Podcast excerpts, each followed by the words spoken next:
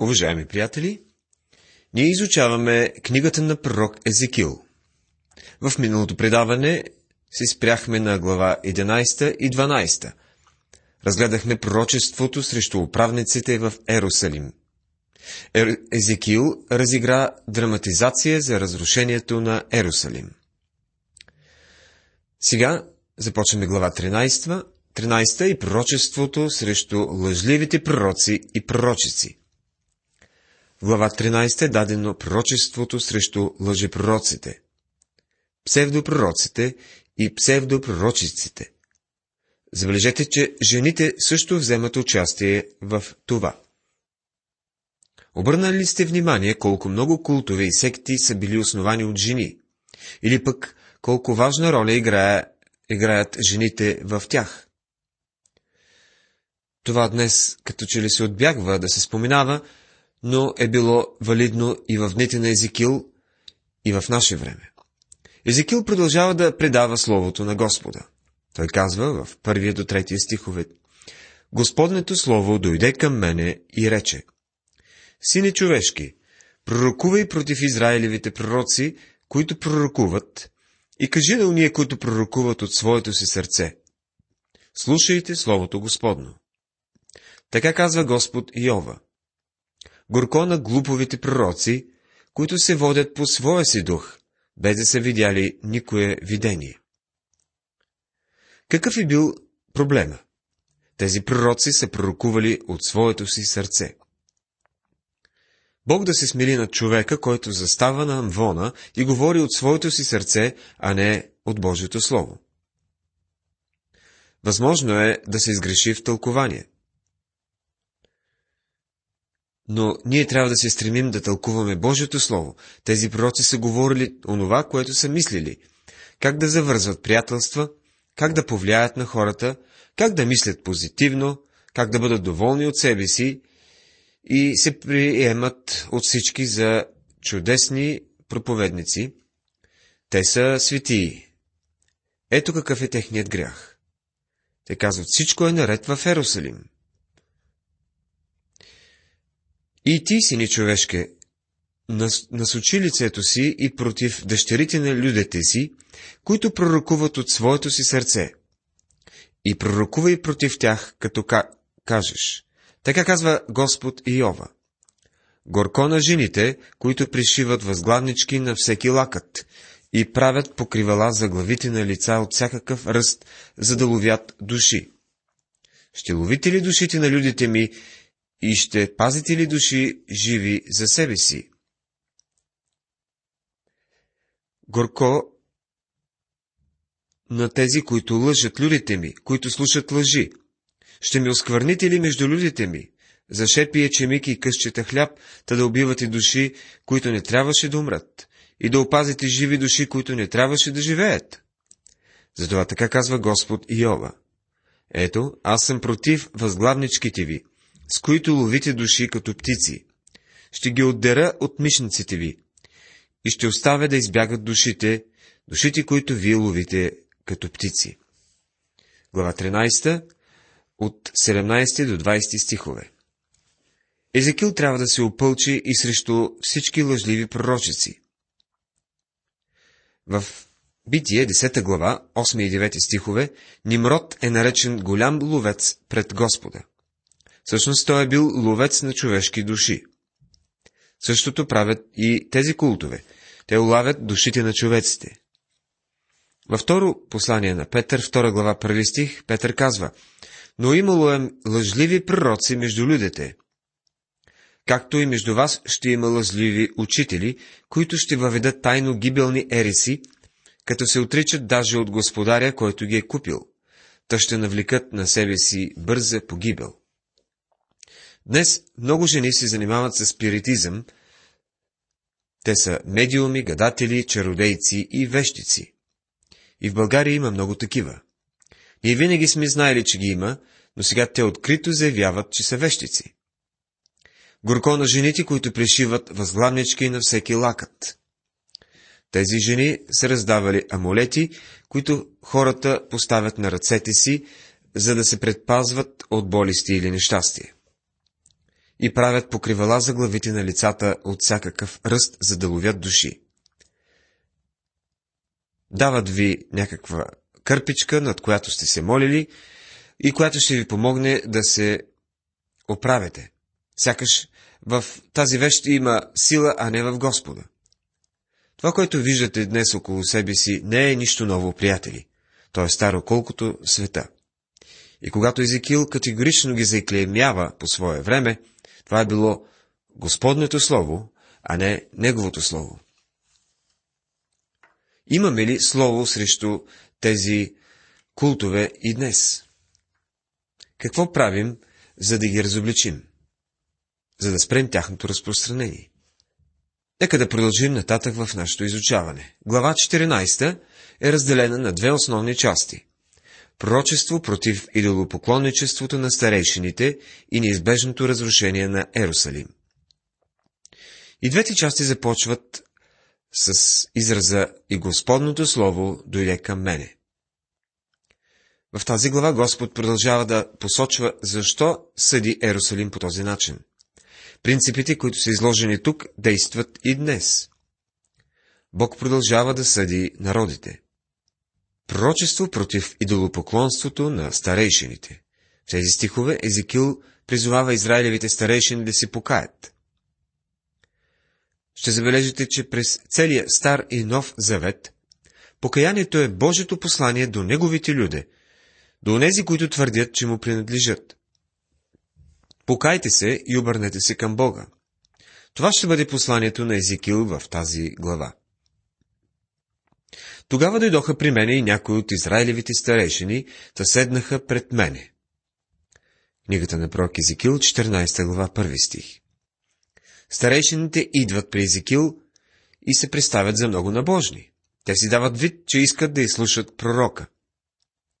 Все едно да идваш на църква с Библия под мишница и да се преструваш, че служиш на Господа. Господното слово дойде към мен и рече, Сине човешки, тия мъже пригърнаха идолите си в сърцата си и туриха беззаконието си, като препънка пред лицето си. Бива ли да се допитват тия до мене? Глава 14, стихове 2 и 3. Всъщност старейшините казват, О, братко Езикил, ние не се покланяме на идоли. Вярно, че не са си правили идоли, но Господ им казва, тия мъже пригърнаха идолите в сърцата си. Самсон също се представяше за Божий човек и Божия дух действително идваше на него понякога. Святия дух бе тайната на неговата сила, а не косата му. Но дойде ден, когато той излезе и не знаеше, че духът на Бога се бе оттеглил от него. Самсон не представаше да си играе с греха и в същото време искаше да бъде Божий човек. Много хора в църквата днес продължават да си играят с греха и си мислят, че това ще им се размине. Но, приятели, съдът е неизбежен. Може да преминавате през ритуали и церемонии, да се преструвате на религиозен и набожен, но ако вие в сърцето си имате идоли, всичко е напразно. Господ казва на Езекил, че тези старейшини се преструват. Те си дават вид, че искат да чуят неговото послание, но всъщност изобщо не го слушат. Щом се обърне, те ще забият нож в гърба му. Затова говори им, като им речеш. Така казва Господ Иова. На всеки го от Израилевия дом, който пригърне идолите си в сърцето си и тури беззаконието си като препънка пред лицето си и дойде при пророка, аз Господ ще му отговоря, както подобава според многото му идоли. Глава 14, стих 4. Бог казва, че ще осъди тези мъже. Господ Исус нарече религиозните водачи на своето време лицемери. Той използва ужасна дума повече от всеки друг. Езекил говори на духовните водачи на своя народ. Това е трагедия, защото Бог ще ги съди. Той винаги съди лъжливата религия. Затова кажи на Израилевия дом, така казва Господ Йова, покайте се, отвърнете се от идолите си, да, отвърнете лицата си от всичките си мерзости. Глава 14, стих 6. Бог ясно заявява, че тези мъже се приструват и имат идоли и грях в сърцата си. И пак някой ще каже за Самсон. Не е ли твърде ужасно онова, което се случи с него? Не бих желал и не бих искал да бъда съден по този начин. Така е, но мнозина, които седят в църквата и предпочитат да живеят в грях, ще опитат плодовете на Божият съд. Нашето старо естество е покварено, но Бог казва, покайте се, елате при мен. Той е милостив към Израиля и им дава възможност да се върнат. Те обаче не желаят. По-нататък в стиховете откриваме неизбежното разрушение на Ерусалим. Лъжепророците все още разправят наляво и надясно, че Бог ще пощади Ерусалим. Това е неговият град. Той го обича. Бог казва, че неговото око е над града. Могли се да цитират много стихове в подкрепа на думите си. Не можем обаче да вземем един стих от тук и друг от там, а трябва да ги разглеждаме в цялостният контекст, представен от писанието. Ако правим това, няма да има никаква подкрепа за лъжливи теории. Тези пророци са грешали и Бог изрично заявява, че Ерусалим ще бъде съден. И Господното Слово дойде към мене и рече, Сине човешки, когато някоя земя ми се греши с коварство, и аз простра ръката си върху нея, и страша подпорката и от хляба, и пратя глад върху нея, и отсека от нея и човек и животно, глава 14, стихове 12 и 13. Бог казва, този град е бунтовен град, който непрестанно ми се противи. Дадох им възможност да се върнат при мен, но те не поискаха. Бог е категоричен и твърдо е решил да изпълни намерението си. Съдът е неизбежен. Чуйте само колко сериозно говори той.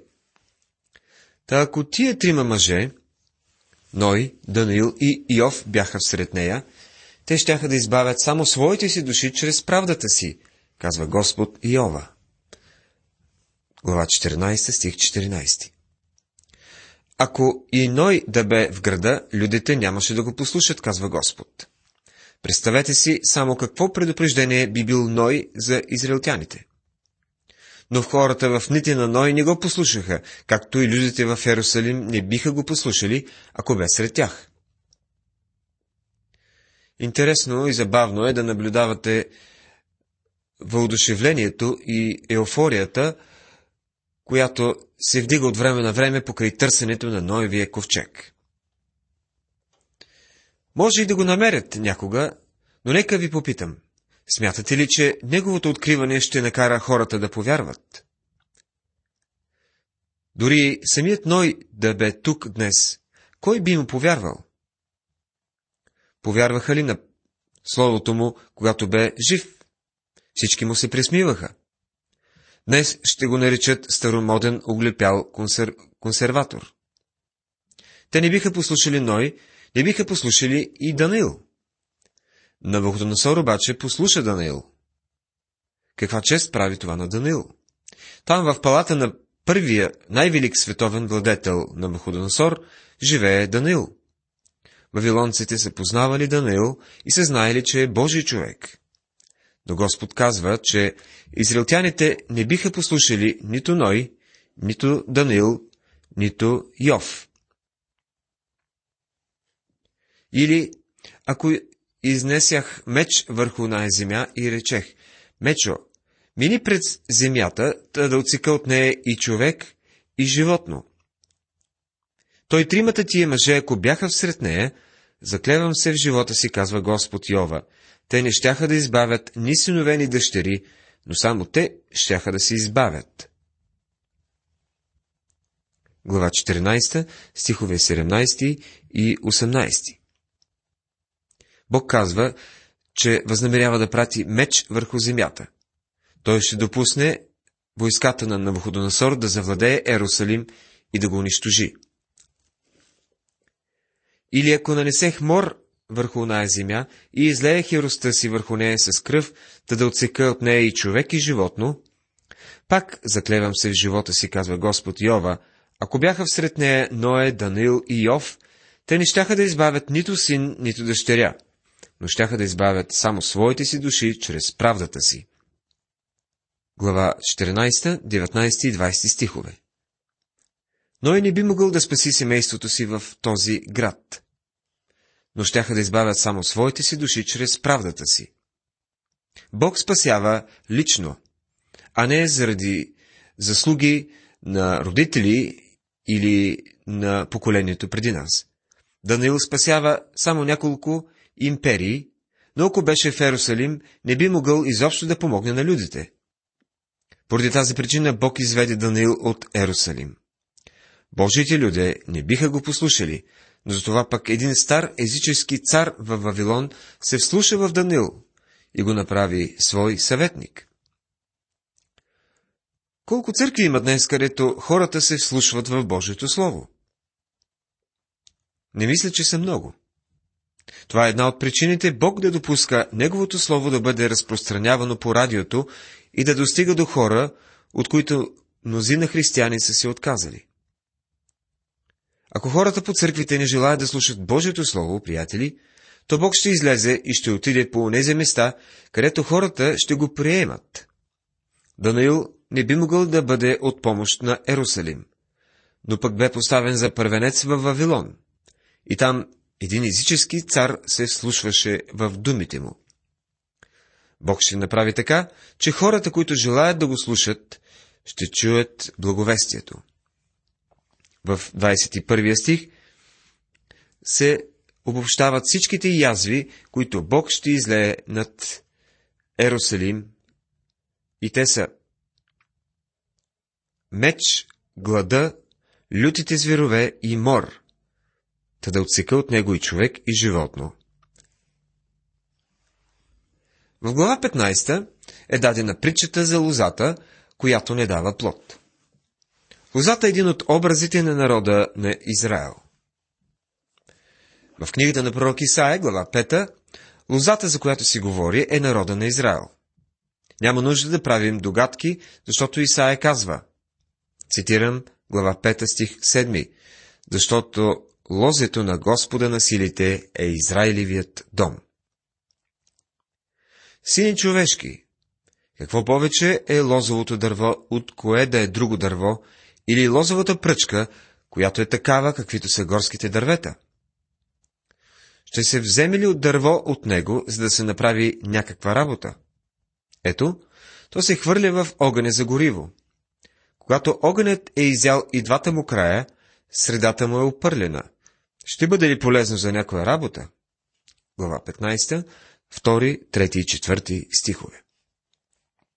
Тук Бог прави едно интересно сравнение. Какво е предназначението на лозата? Господ Исус също използва лозата като образ на вярващите в Евангелието на Йоанна, 15 глава. Между другото, той казва, че вече не Израел е лоза, а, цитирам, аз съм истинската лоза. В тази глава Господ не говори за спасението. Какво е предназначението на лозата? Предназначението е само едно – да дава плод, нищо друго. Онова, което Бог казва тук в Езикил е, че човек няма да отиде в магазина за мебели и да си купи мебели от лозово дърво. Продавачът ще ви изгледа удивен и ще ви каже, нищо нямаме от такова лозово дърво. То не става за такава цел. Лозовото дърво може само да дава плод. Бог казва още, че ако една лоза не дава плод, единственото, за което става, е да бъде изгорена за огрев. В Евангелието на Йоанна Господ Исус казва, че ако един вярващ не дава плод, той не губи спасението си, но бива преместен на друго място. Бог отстранява хората по много и най-различни начини, ако не дават плод. Исус казва, в това се прославя Отец ми, да пренасете много плод. Евангелие от Йоанна, 15 глава, 8 стих. Народът на Израел не пренася плод. И Бог казва, не ми остава нищо друго, освен да изгоря Ерусалим. Поради тази причина Бог постъпва така. Людите е трябвало да представляват Бога, но не са го направили. Ако днес сте получили някаква голяма привилегия като християнин, тогава носите голяма отговорност. Някога замислили ли сте се за оня беден човек в Африка или Китай или в Иран, който не е имал привилегията да чуе Божието Слово? А ние, които сме чули Неговото Слово, носим голяма отговорност. Бог иска от нас да даваме много плод. Уважаеми приятели, в предаването тази вечер спрях вашето внимание върху 13, 14, 15 глави от книгата на пророк Езекил. Разгледахме пророчествата срещу лъжливите пророци, срещу идолопоклонството на старейшините и видението за лозата. В следващото предаване преминаваме към глава 16. Бог да ви благослови!